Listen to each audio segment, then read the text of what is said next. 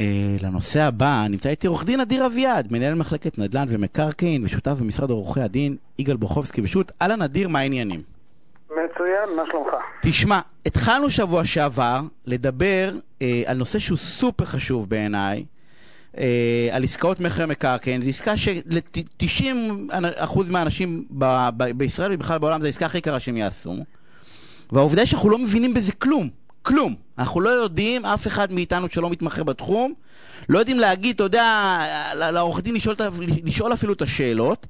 והתחלנו שבוע שעבר, ו- וגמרנו את הזמן לפני שהספקנו לפתח, ואני רוצה לסכם מה שאמרנו שבוע שעבר, ונמשיך מפה, בסדר? שבוע שעבר דיברנו על, אה, אה, התחלת לתת לנו נקודות שחשוב לשים לב אליהן, אחד זה זיכרון דברים. אמרת, תדעו שכולם יודעים שזיכרון דברים מחייב משפטית ואפשר להסתבך טוב טוב כי לא תמיד מוסדרים כל הנושאים, אבל אמרת יש פה נקודה עוד הרבה יותר חשובה. שהיא בעצם הדיווח לרשויות המס. בדיוק, אתה בא ואומר, חתמת, אתה אוטומטית, אם אתה חייב כמובן, אתה חייב גם לדווח, ואתה עלול על עצם אי הדיווח להסתבך, אבל גם אם אתה צריך לשלם, אתה צריך לשלם. ואחרי זה... נכון, ואני מזכיר עוד משהו שאמרנו, אם העסקה נהדרת, אתה לא רוצה לאבד אותה, זה בסדר לחתום על זיכרון דברים, ולהבין שחייבים לדווח ולשלם. כן, לא, שזה עסקה, לכל דבר נכון, ועניין, אל תסתכל על זה, אין זיכרון דברים, זיכרון דברים זה חרטא, סליחה שאני אומר את זה. זה נכון. מילת קוד להסכם קצר וחסר, בסדר? אבל, נכון. אבל, אבל צריך לדעת את זה. והדבר השני שאמרנו, זה תבדקו את תסריט הבית. למה? נכון. כי זה, עזבו רגע זכויות לא זכויות, אם יש לכם... יכול להיות שמה שאתם קונים, ואתם חושבים שזה שלכם, זה לא שלכם בכלל.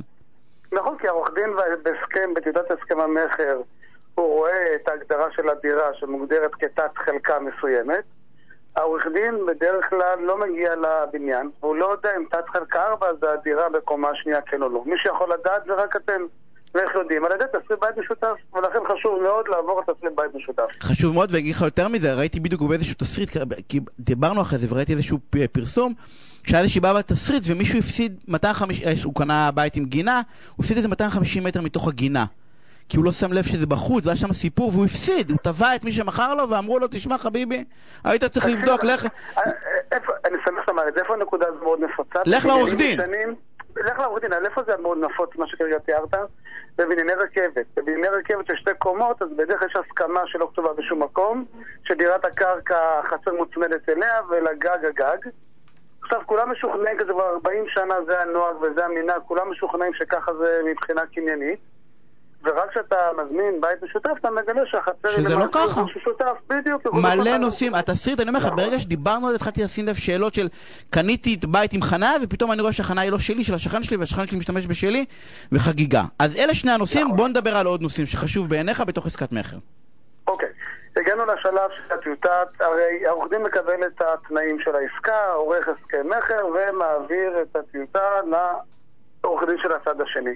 בהרבה מאוד מקרים אני נתקל בשני סוגים של אה, לקוחות. לקוח אחד שאומר, עזוב אותי, לא מעניין אותי, תרוץ עם הטיוטות, סומך עליך 200 החוץ, תגיד לי איפה להגיע ומה לחתום.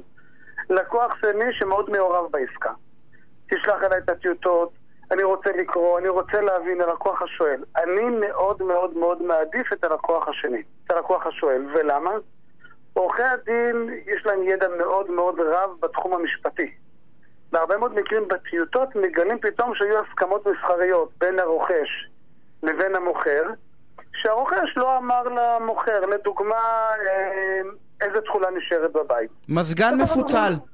בדיוק מזגן מפוצל, ארונות. עכשיו, אם הלקוח לא עובר על הטיוטה, זה לא יעלה ברוב המקרים.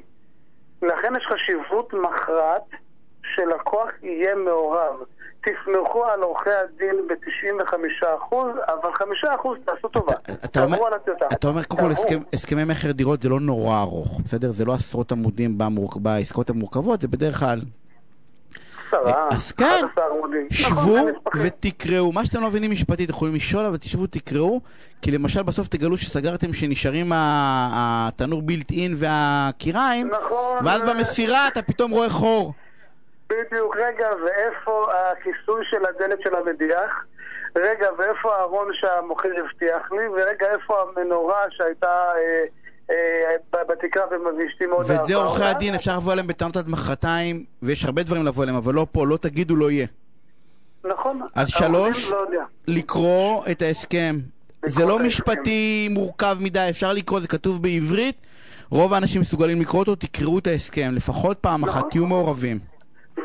שילמתם כסף לעורך הדין, זה, אתם חייבים לשאול אותו. לא הבנתם, תשאלו. לא להגיד בסדר. אה, שיטת הסמוך לא עובדת כאן, היא לא טובה. אתה יודע שהרוב הרי זה לקוחות מספר אחד, כאלה שאומרים לך בחייאת, לקחתי אותך, אתה יודע, תשחרר אותי מלקרוא את ההסכם. אז, אני אומר, אני מחייך לסיבה אז אני אומר, הלקוחות האלו נהדרים, וזה בסדר גמור, אתם לא צריכים לבצע את העבודה המשפטית.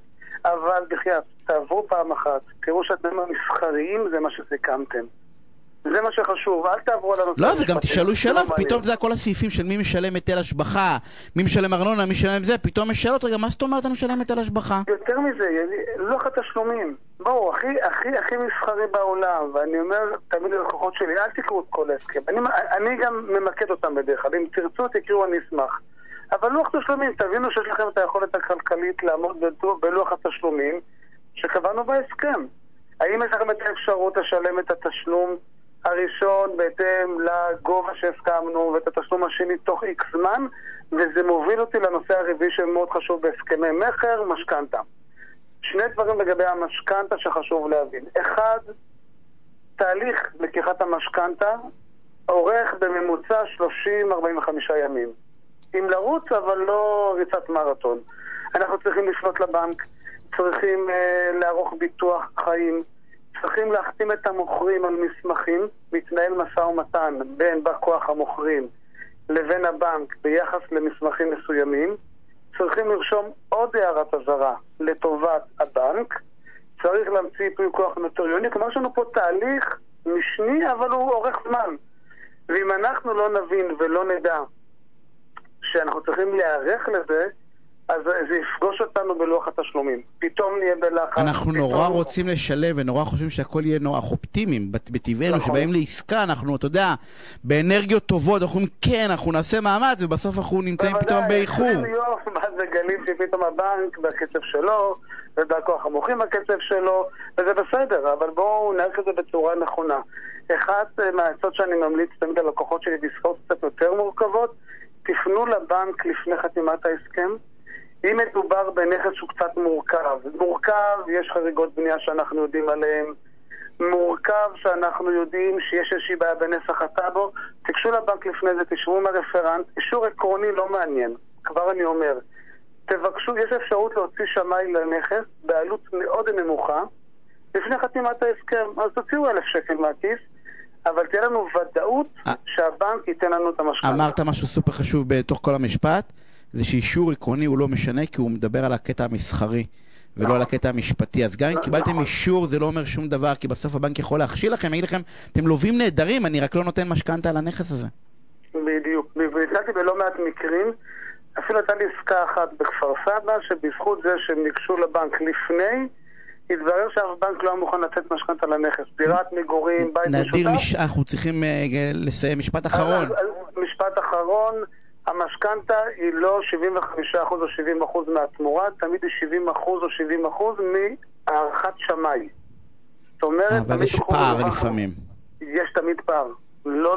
תמיד יש פער, כי השומה תמיד תהיה נמוכה משווי השוק. אז שימו לב, לא, במשכנתה. לא רק לדעת, לא את אישור עקרוני, אלא אישור מהותי, ורק שימו לב שבסוף שאתם לא לוקחים מעט מדי כסף, ואז אתם חסרים באיזה 200-300 אלף שקל והסתבכתם. נדיר, תודה שערב מעולה.